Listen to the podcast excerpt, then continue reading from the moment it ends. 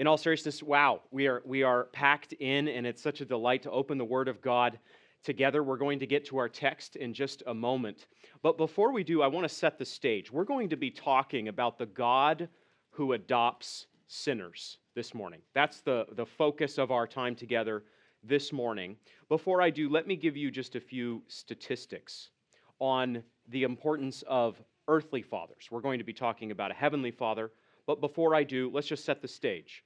First, children in father absent homes are almost four times more likely to be poor. The U.S. Department of Health and states fatherless children are at a dramatically greater risk of drug and alcohol abuse. Children of single parent homes are more than twice as likely to commit suicide. Children born to single mothers show higher levels of aggressive behavior than children born to married mothers.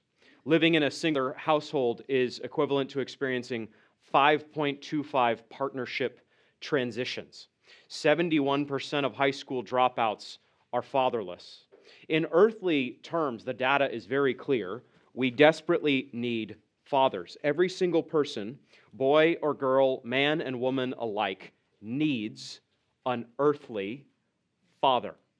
It is, I do not exaggerate, the greatest need of the age.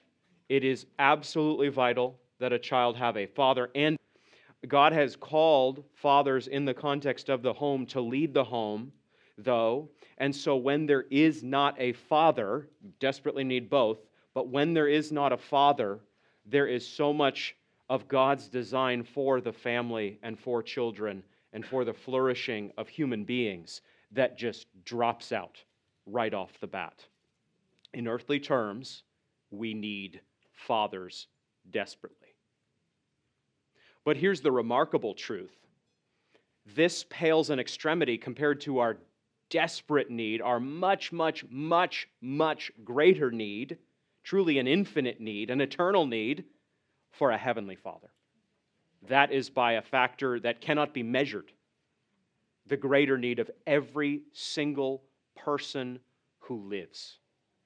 We may not be able to rebuild a relationship with an earthly father. For some of us, that may in fact not even be feasible. Our earthly father could have died, could have walked away, could be out of contact. We might not know their name. I'm sure in a group this size, that obtains for some of us, that applies. and yet, what we need to know is that whatever God has in store for us, and that's, that's a real pain, there's real pain there that um, we have compassion for as Christians. Whatever the case with our earthly father, all of us, every single person, can know the Heavenly Father. That's the good news and that is tremendously good news. Things with your earthly father may be touch and go, may be irreconcilable. I don't know. But I know this, and I am here to proclaim it to you. You can know the Heavenly Father. That's what Romans 8, 12 through 17 shows us. Turn there with me, if you would, please, this morning. Romans 8, verses 12 through 17. Whatever the case with our earthly father, our heavenly father is not far from each one of us. The Father, I mean, who has created us. But we need something more than a Father who creates. We need a Father who saves us. That's our much greater need. Romans 8, verse 12. So then, brothers, Paul writes, we are debtors, not to the flesh, to live according to the flesh. For if you live according to the flesh, you will die. But if by the Spirit you put to death the deeds of the body, you will live. For all who are led by the Spirit of God are sons of God. For you did not receive the spirit of slavery to fall back into fear, but you have received the spirit of adoption as sons, by whom we cry, Abba, Father. The Spirit Himself witness with our spirit that we are children of God. And if children, then heirs, heirs of God and fellow heirs with Christ, provided we suffer with him in order that we may also be glorified with him. Let's pray. Father, what wondrous truths are here waiting to be harvested. I pray that whatever our earthly situation is with our family, not just our father, but with our family, I pray that whatever trials and challenges we are facing this very morning in 2022, that you will lift up our head this morning, that you will enable us to see the glorious truth that is breaking out like the sun in the morning, and that you will help us take tremendous comfort and hope from the truth that in Christ we have a Father. In Jesus' great name we pray. Amen. We're going to see just four truths this morning about our life as adopted children as Christians this morning four truths. Our first truth is found in verses 12 and 13. We have been called, we Christians have been called out of fleshliness and fearfulness. We Christians have been called out of fleshliness and fearfulness. That's what we see in verses 12 uh, and following. We see that a Christian, verse 12a, is quite simply a debtor. So then, brothers, Paul writes uh, to the Roman church about 2,000 years ago, we are debtors. This is fundamentally the identity of the Christian. The identity of the Christian is very different from a worldly identity, including an identity that's being taught to generations all over the place. The rising generations are not being taught that they are debtors, they are being taught that they are victims. And the biblical mindset and the biblical mentality of the Christian is that you are not fundamentally a victim. There may have been bad things done to you. There may have been trials you've gone through and things you have suffered. But your identity as a Christian is not first and foremost that of victim, it is first and foremost that of debtor. You are a debtor to God. Right off the bat, the Word of God goes against the spirit of the age as it does over and over and over again. We're not a debtor to the flesh, such that we should live according to the flesh. End of verse 12 there. The Greek phrase is to katasarka, according to the flesh. It's a, it's a whole way of being that Paul has in mind here. When someone is an unbeliever, it's not just in the apostolic mind, in Paul's mind, they shouldn't do. You know, occasionally there's something you might have to kind of half apologize for. I didn't mean to hurt your feelings, but your feelings ended up getting hurt, you know, where you kind of apologize but don't really apologize. I call that a Hollywood apology, by the way. That's not what the state of the unbeliever is. The unbeliever lives katasarka, according to the flesh. There's an order, there's a whole way of life, there's a whole way of being human that we naturally all go toward. It's living according to our flesh, which basically just means living according to your sinful impulses and desires. And here again, right off the bat, with a book that people say is irrelevant and outmoded. We could not have a more relevant word from the Apostle Paul. Your natural desires, passions, inclinations, thoughts are not many of them, always at least, they are according to sin. They don't demand affirmation from fellow believers. They certainly don't demand affirmation from the world. Those fleshly instincts that you have, and I have demand repentance. We all naturally live in different ways, it manifests itself differently, according to the flesh. Some people have a raging temper. Some people have a kind of passive aggressive temper. Some people, they're angry and everybody within a city block knows it. Some people would never know if that person was angry, except it comes out in little drips and drabs. And, and we have angry hearts, all of us in some form. That's just one expression we all are good at living according to the flesh. Nobody trains anybody else in it. I have three children, as was mentioned. I love my children dearly. They're precious children, but I did not have to train them in living katasarka. Naturally to you, just like it will come naturally to those cute kids and cute grandkids you may have. There is a way of living that is natural to man, and our society and our culture is saying, affirm it, affirm your flesh. And the church says, put your flesh to death. Put your anger to death, your sinful anger. Uh, put your uh, sinful tongue to death. Put your lusts to death. Don't lean into those things. Crucify those things. We are debtors as Christians, not to the flesh. Paul is saying, flesh has given us nothing. Flesh hasn't given us any good thing. All the flesh has done, all our sinful nature has done, is take, take over and over again. Destroy us piece by piece by piece, hour by hour by hour, day by day by day. But in the grace of God, we are debtors. The flesh hasn't given us anything good. But God, as we will see in this passage, has given us every good thing in His Son. If you live, verse 13, according to the flesh, you will die. Those are the stakes. Is it not feeling more and more and more countercultural to be a Christian in this day and age?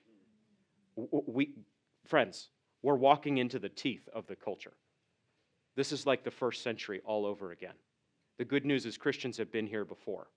We are not saying to fellow sinners, if you, if you live according to the flesh, it's all going to go great for you. We are, that's what the culture says. We say, if you live according to the flesh with the Apostle Paul, you will die. You will not only die in this life, you will die eternally. You will drink the wrath of God for all eternal water, and you will never stop. This is a strong word in our time. It is only a biblical word, it's a warning. The Bible is many things. The Bible is tremendously comforting, as we're going to see, for the Christian, but the Bible is a warning book. It is a ringing bell urging sinners to run away from hell and run toward heaven. And the, the pathway is cut, it has been hewn already. Second half of verse 13. If by the Spirit you put to death the deeds of the body, you will live. If you keep living, katasarka, you're going to die. You're going to die eternally. You're going to be judged. But there's another way. There's a U turn you can take. It's the Spirit's U turn. If you will Christ, if you will know Christ as your Savior and repent of all your sins, then you will have power to put to death the deeds of the body, the sins that come naturally to you. They will be overcome. You will have power. Your marriage will have significant horsepower in it, where it has been weak and faltered, and perhaps it's even taped together and barely hanging by a thread. If you will know Christ, then it it will live. Your marriage itself will live. Your relations with your children, perhaps they are fractured and have frayed. If, if you will live by the Spirit and put to death your sin, God's grace will flow into that relationship. There is such hope that is to be found in the Spirit. And, but the call, the pathway to hope, is the way of death. It is not the way of affirming the flesh, it, it is the way of putting to death the flesh is the way to live. The Spirit helps you in this. This is tremendously encouraging. Paul is teaching us here in verse 13 that we don't, uh, in ourselves, have the resources necessary to put to death the deeds of the body. But when we become a Christian and when the Spirit indwells every last believer, we do have power. Your flesh is outmatched. God is stronger than your sin. Do you understand this? God is stronger than your sin.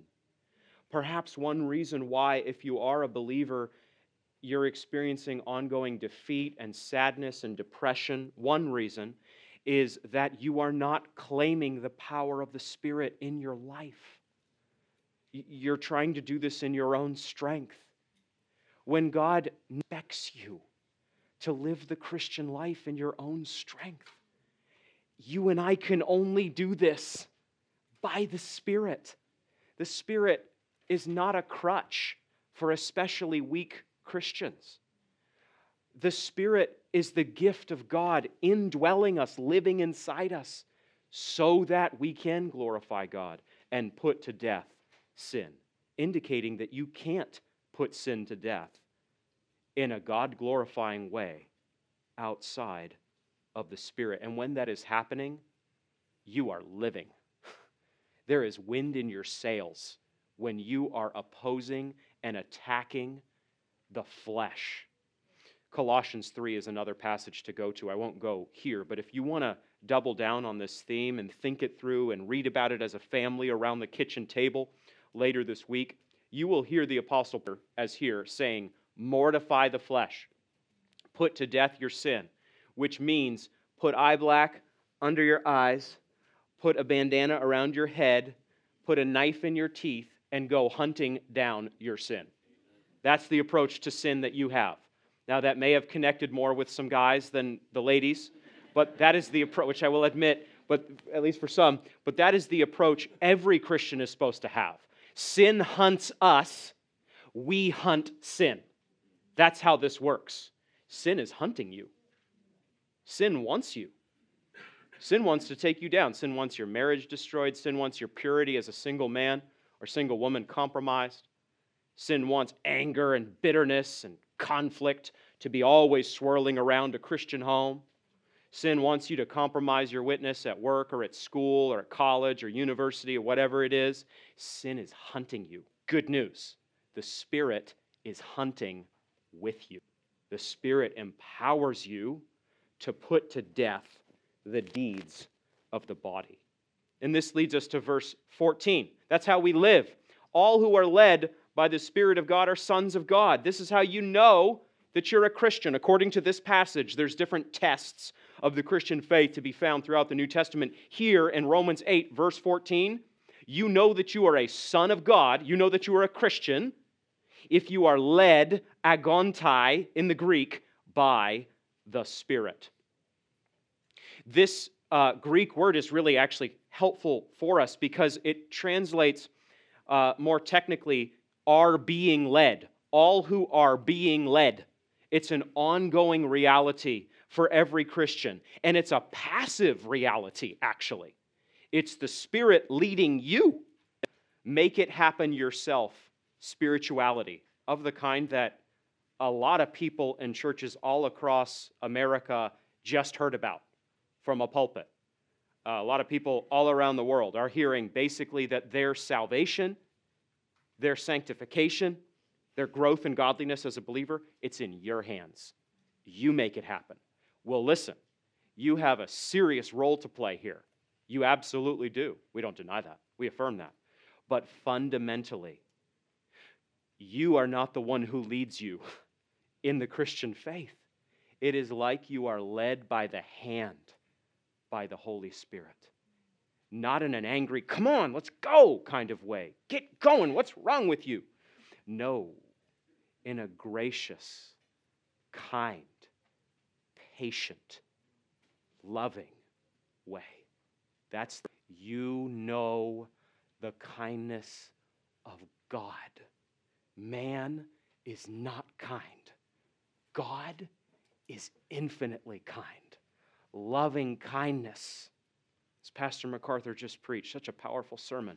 Loving kindness, hesed in the Hebrew, flows out of the heart of God. God is not a rock or a stone. God is a loving, personal God that you know. You know Him in relationship. And the Bible teaches us that kindness pours out of Him. God does not have one of those weird eyedroppers. I don't know about you, I'm not good with the eye drops.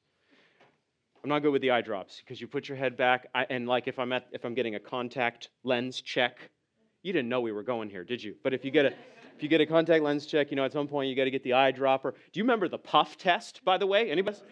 Whew, I'm, I'm glad to be alive because I almost, I almost went to glory because of the puff test when I was like 12 years old. You know it's coming, and, and you're trying to keep your eye And then you get it wrong, and they got to do it again. Oh, just misery.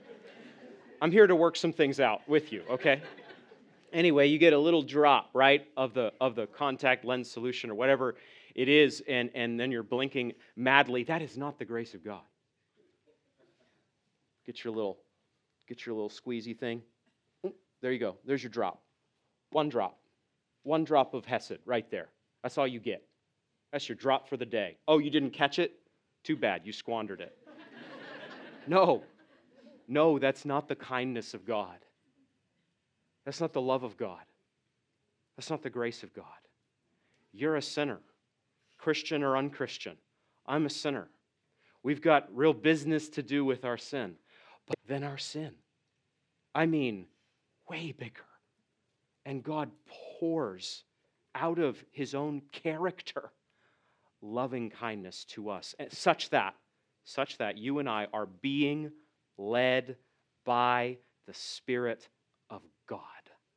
And so you say, well, what's the Spirit's leading? Is it a, for, for a lot of folks, it might be an audible voice that they think they hear, or it might be the ability to perform some kind of miracle or something like this. Or for most people uh, today, it's probably a kind of Jesus calling private revelation that they would think of. That's when they know the Spirit is leading them because there is a kind of audible voice that says, Put on the striped socks this morning. Or, you know, uh, go this route instead of that route. You'll save 10 minutes. That sort of thing. You need private revelation. The way led by the Spirit, the way you know this is happening, is you hate the flesh and you love the things of God.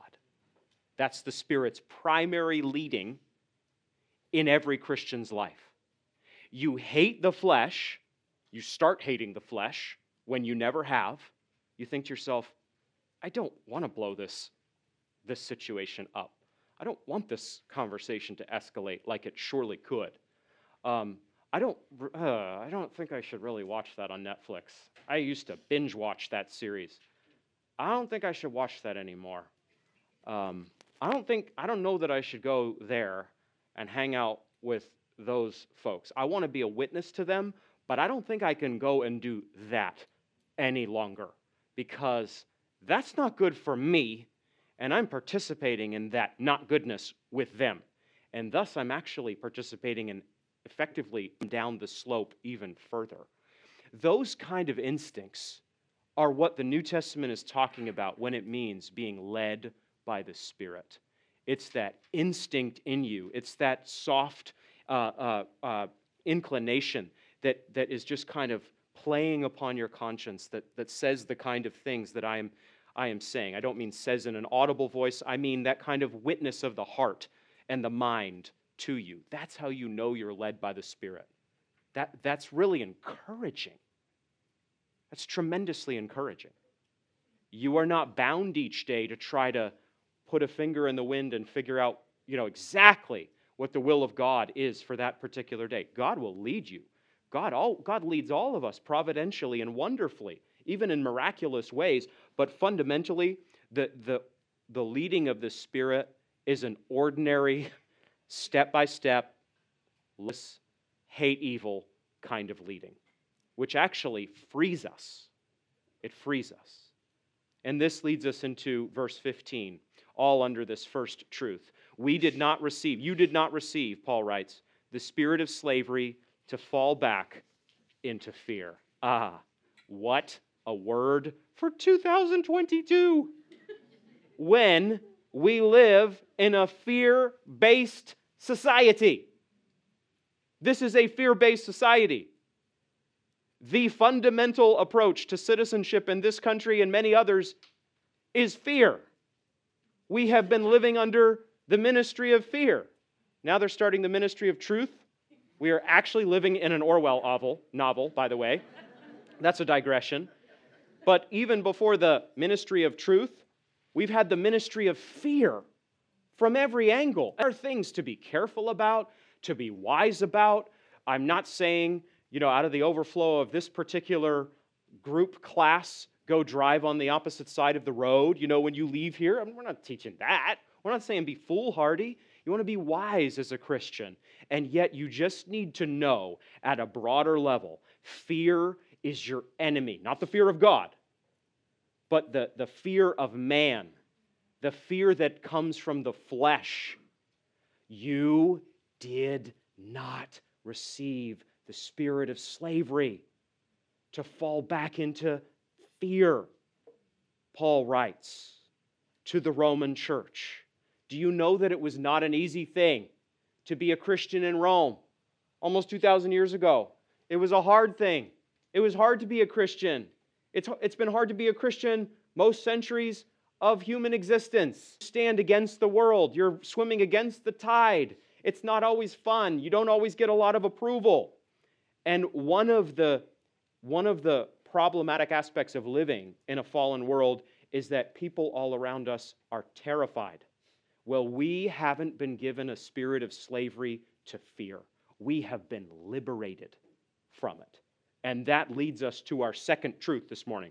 Our second truth about the Father's adoption is this we have been adopted as sons. Second, we have been adopted as sons. You see this in verse 15. Let's read the whole verse. For you did not receive the spirit of slavery to fall back into fear, but you have respe- received, excuse me, the spirit of adoption as sons, by whom we cry, Abba, Father. Okay, so here's the deal. We are not supposed to, is a way that shows that our Christian faith is not as strong as it needs to be. We expect unbelievers to live in fear because their sins are not washed. They're, they're, they're not justified by faith. They are children of wrath. Ephesians 2 3. But that is not true of the believer. The believer is not gripped by the icy hand of fear. We feel fear, all of us do. It rises up in us. But what we do with our fear, like our sin, is we fight it. We don't embrace it. We don't make it our way of life we put it to death. We confess it to God. We say, God, forgive me, even if it's quiet, even if it's just in your head. You confess your sin to God and you say, Father, forgive me. I'm slipping into anxiety and fear again for roughly the mm, 27,000th time. Give me help. Give me strength. God loves prayers like that. That's not, a, that's not you being a failure as a Christian. That's, that's the Spirit of God working vibrant faith and repentance in you. If you are gripped by fear and anxiety at all times, I'm not here to throw stones at you fundamentally. We call sin what it is, but you need to know the grace of God in Jesus Christ. Because in the blood of Jesus Christ, our sins are washed. And when God gives us faith in his Son, we are justified in the courtroom of God. We are counted righteous. And now every minute we live is a minute we live uncondemned, free, and innocent. And that is the way to not live in anxiety, to have your sin dealt with, to have your guilt overcome. And then you are adopted. You, you have received, verse 15b, second half of 15, that is you've received the spirit of adoption as sons. You've been adopted. Yes, it's supposed to be sons because the idea here is that of the first century Greco Roman world that the firstborn son would inherit everything. More on that to come. But the idea is that you haven't inherited a portion of what God could give you in His grace, you have inherited the kingdom. You didn't even know what was in the will. You showed up to the hearing. You thought you might be getting, I don't know, some of the furniture and maybe one of the old cars and potentially a, a building in the back. Maybe some lumber thrown in. That's especially expensive today. You didn't know that when you went to the hearing for the estate, you were getting everything. You got everything that could be given. All of us did, just like a firstborn son. It turns out, as I wrestle with this mic, this mic and I, we've been fighting, okay, all weekend. I don't know, don't, don't make any assumptions about my ears. I don't know if they're big, small, ornery. I digress, okay? We're to keep wrestling. We're to wrestle this out like Jacob with the angel. Fundamentally, you showed up to the hearing and you got it all. So, Christian, your life is not a life of misery and lacking and God not giving you what He really should have given you because He owes it to you. Your life is a life of the spirit of adoption as a son. You're the firstborn son, meaning it all. You've gotten all the grace of God. You've gotten all the forgiveness of God. You've gotten all the kindness of God. You've gotten all the love of God. No one can take it from you. People can show up even if you inherit all the estate. Somebody here has probably inherited a pretty significant estate in their lifetime. That can still be taken from you. There are loopholes, there are governments who are evil. You can have anything taken from you at any time in this life. What cannot be taken from you is the love of God, the forgiveness of God, the mercy of God, the grace of God shown in the cross of Jesus Christ. No one can unsave you. No one can uncrucify the Son. No one can unresurrect the Son. It's happened. It's objective. It's done. It's truth. It's fact. The forces of evil hate it. He gnashes his teeth at the cross and the resurrection, which buy us back and give us eternal life. Satan hates these things because they're fact. It's not just some nice thought that we're all having in our heart where we all pretend that the Son of God died for us and was raised for us. No, it has happened. The work is finished. So, whatever happens to you in your job, whatever happens to you in your community as a Christian, whatever happens to you in the context of your family, if, it's, if there's some mess there, I, I don't know what is coming for you in earthly terms, but I know that you are inheriting everything in Christ Jesus. It's not mm, barely good enough to be true for the Christian, it's honestly too good to be true. It's that way every single day. One, one aspect here before we move on to our third truth the miracle of forgiveness. It can be so hard to get forgiveness in this life, can it?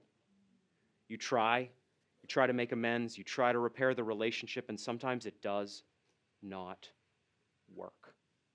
Sometimes there's sort of half forgiveness, and then there's the resumption of old grievances, and it's rough, and it doesn't work out perfectly, and there's fractured stuff in this life.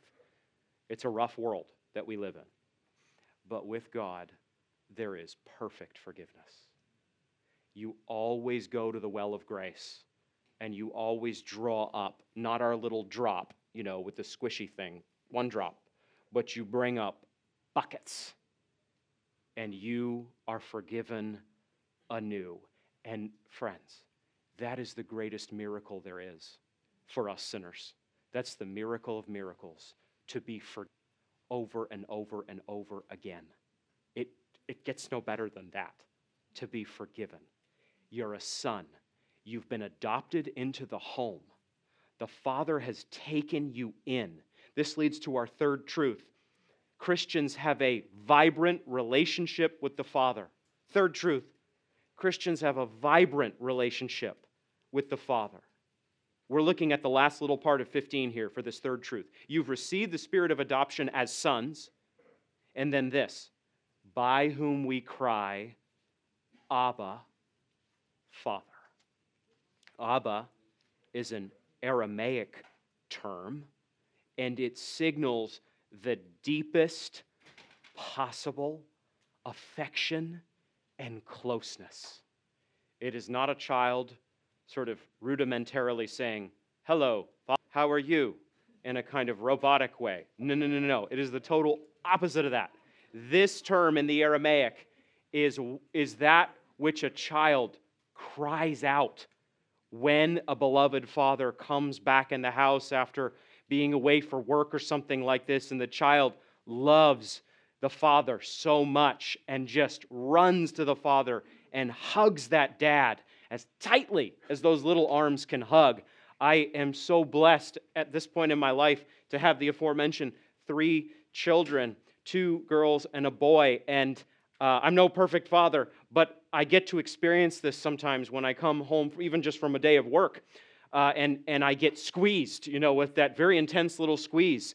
And, you know, as a dad and you're tired and you got a lot on your mind, you're trying to walk in, you can kind of think, yeah, thank you for the squeeze. That's one of the sweetest moments of life. That's their moment that Paul's putting into words, except it's way better. It goes way up. It's not an earthly father. It's, it's not a father who has his good moments and his rough moments. This is a perfect heavenly father. This is God the Father. This is the one who adopts us into his home. The, the, the picture here weaved throughout Romans 8 12 to 17 is that the Son dies for us on the cross and washes our sins away, all the sins of God's people. And then, in time and space in our existence, God sends the Spirit to us, and the Spirit gives us faith, opens our eyes to the wonder and miracle of forgiveness in Jesus Christ. And when the Spirit comes into our heart and regenerates us and, and thus gives us faith, we are adopted. We are a no personal contact with the Father. The picture here is that we are formally adopted. We're received into the Father's family.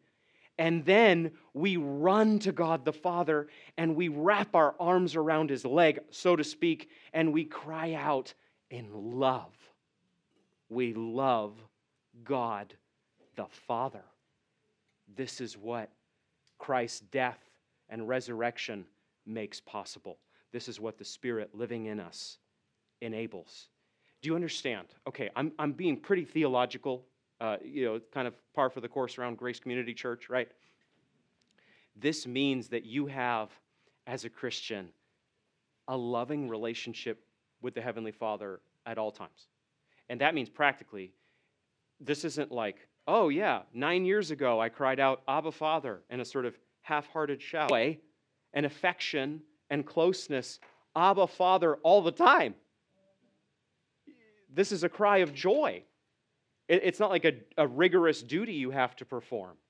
You have this Father. You have the only truly good heavenly Father there is. That's what this means. Think about what other scriptures teach us about the character of God, about the character of the Father. If you would turn very quickly to Luke 15. This is the parable of the prodigal son. Luke 15, verses 17 to 24. So you've got this wicked young man raised by a loving father who squanders everything he was given.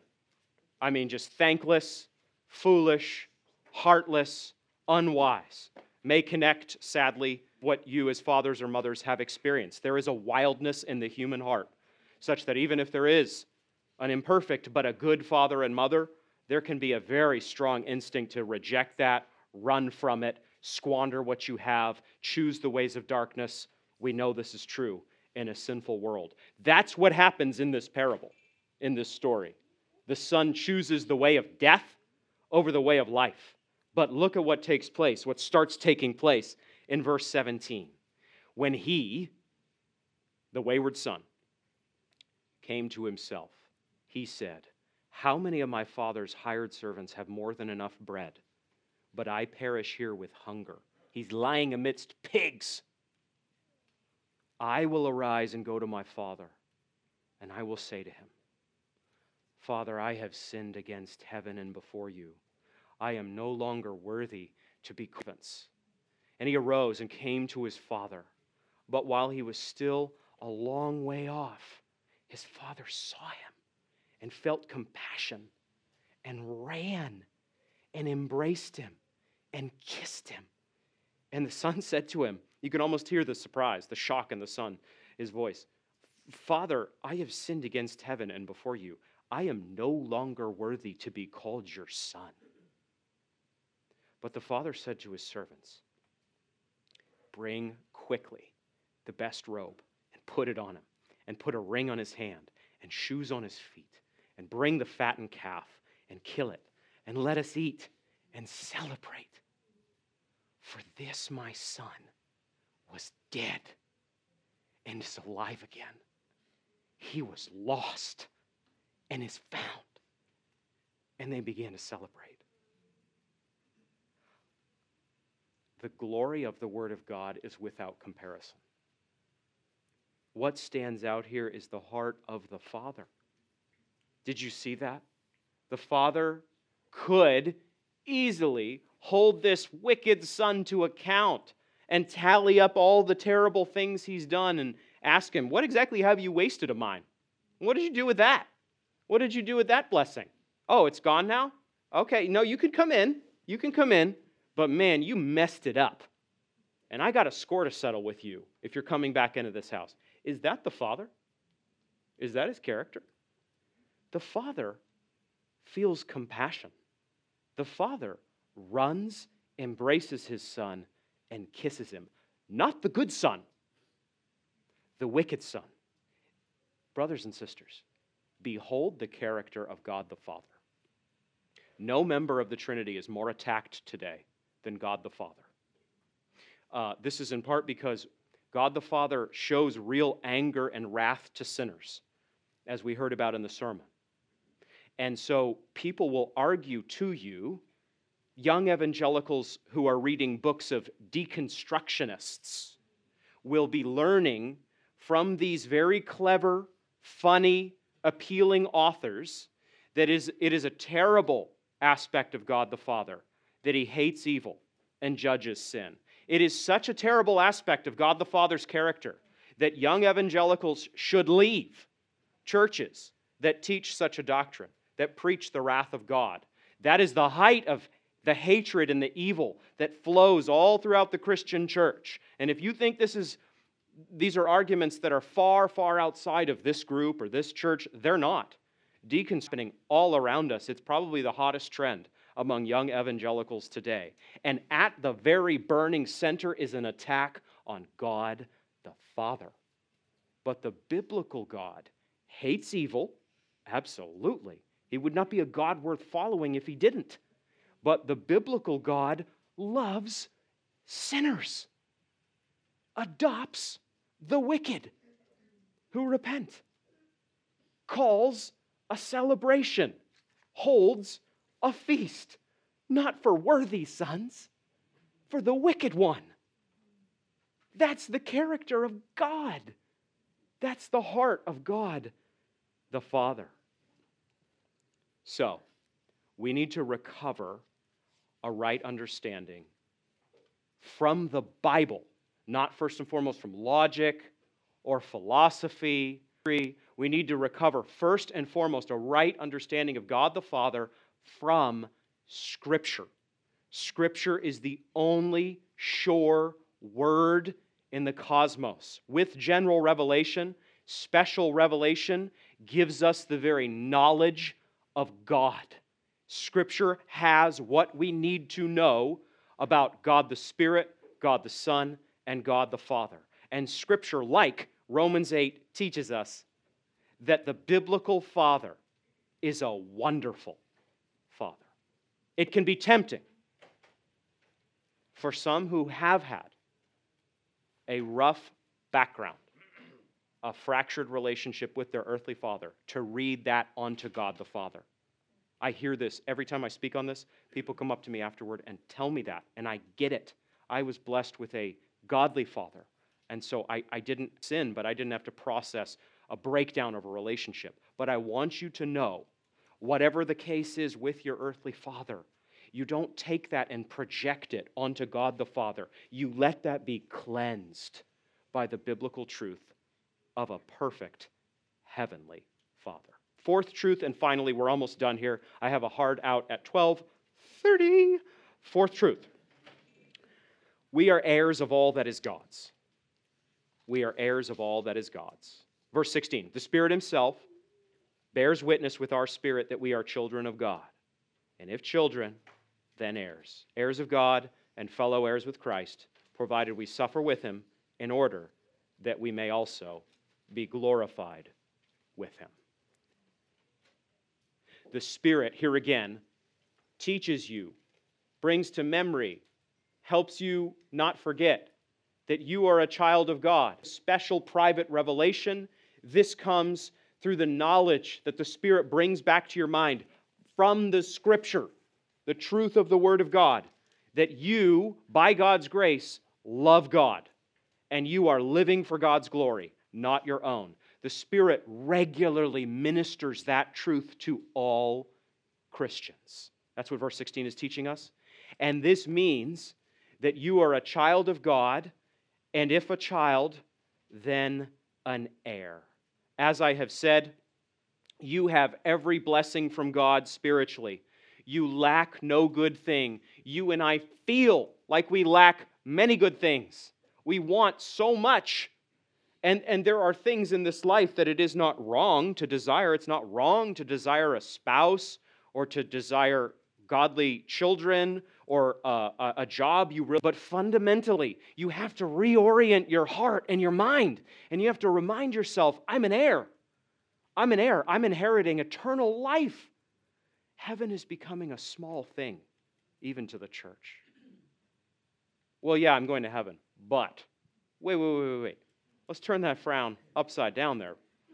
Friend, it's this is challenging. These are real challenges, and yet I am heaven bound. I will live forever with God in the new heavens and new earth. That does not resolve every difficulty you face in earthly terms, but it does lift our eyes to the hills. It lifts our eyes to God. And we remember here at the end, last truth, that there is a condition at the very end, provided, Paul writes, we suffer with him in order that we may also be glorified with him. We must suffer as believers in order to be glorified. You don't want to suffer, and I don't want to suffer. But the way of Christ is the way of the cross. The cross meant suffering. We do not have to atone for our sins. Praise God. Christ has done all the work. This isn't Roman Catholicism. We don't contribute any bit, one drop, to the atoning blood of Jesus Christ. Absolutely not. And yet, when we are saved through faith in the crucified and resurrected Christ, a cross is placed on our back, which means we never leave it behind. In this life, we always carry it. We are always marked as a Christian. People around us dislike us, not for our own personality or whatever, because it's always a sparkling personality. But no, just because you're a Christian, people just learning that despise you for that. People watching you pray as a family at the restaurant or with your friends at the restaurant immediately in their heart don't like you because you're identifying as a Christian. All of that and so much more is suffering. And so many in the modern evangelical church think they're not supposed to suffer. They think if you and I are suffering, it's because we're losing our grip on niceified Christianity, which we all should be practicing. Just what does Christianity boil down to for so many modern evangelicals? Just be nice, just be liked. Well, look, we are trying to bear the fruits of the Spirit, Galatians 5 22 to 23, all the time, with all people we can. But fundamentally, the Bible doesn't say if you suffer, you're an idiot. You shouldn't have. The Bible says the only way you get to inherit everlasting life is if you suffer for righteousness' sake. So, we need to close. We, as Christians, are adopted into the Father's house. We are loved with the deepest love there is, but we need to always mark that true Christianity is suffering Christianity. But mark this as well suffering Christianity is soon to be glorified Christianity. A martyr in the Middle East right now, kneeling to be slain for the name of Christ, is soon to be glorified. A couple battling despair after losing a child is soon to be glorified. A church fighting attacks from wolves and devils at every turn, soon to be glorified. So, the challenge to you and me as heirs, as Christians, as sons in the Son, is to know we are adopted, to live for Christ's glory, and to suffer in order to be glorified. Let me pray, and we are done. Father God, help us to live this out. We've put a lot on the table. These are this is a this is a strong call. This is a high cost Christianity that the Apostle Paul has mapped out for us. But it is a glorious Christianity. We want this Christianity. We, we want to inherit the kingdom. You have called us to the table and you have slid the paper across it, and we inherit everything in Christ. We get all your forgiveness, all your mercy, all your grace, all your love. Father, you are a good Father. You are not an evil Father. The deconstructionists lie. They lie to us all. The devil lies to us all. You are a good father. Help us to cry, Abba, Father, continually, loving you, treasuring you, and drawing near to you in the Son by the Spirit. In Jesus' name, amen.